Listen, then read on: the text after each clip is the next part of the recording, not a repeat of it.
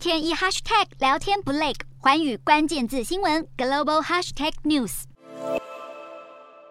土耳其矿藏再有重大发现。土耳其国营媒体安纳杜鲁新闻社二号报道，中心地带安纳托利亚中部地区发现珍贵的稀土矿藏。当局声称，新发现的矿床约含稀土元素六亿九千四百吨，将使得土耳其的稀土蕴藏量在全球坐二望一，紧追在中国之后。而土耳其能源与自然资源部长唐梅兹表示，境内的稀土蕴藏处非常靠近地面，使得开采成本大大降低。而目前已知的十七种稀有元素中，土耳其将可能自行生产其中的十种，并且将足以达到每年加工约七十五万吨的矿石。而伊斯坦堡出口商协会甚至还发下豪语，要满足全球一千年的需求。卡拉当局同时不忘画大饼，表示稀土元素加工之后，可能为土耳其带来数十亿美元的收益，同时为当地和年轻人创造就业机会。而土耳其矿业以及金属出口商的联合会也看好开采矿山将使得土耳其跻身世界先进国家。但当局没说的是，开采稀土也会产生重金属残渣，造成严重的放射性污染，并且对环境造成伤害。不过，有看法认为，土耳其以横跨欧亚的大国之姿，积极发展稀土产业，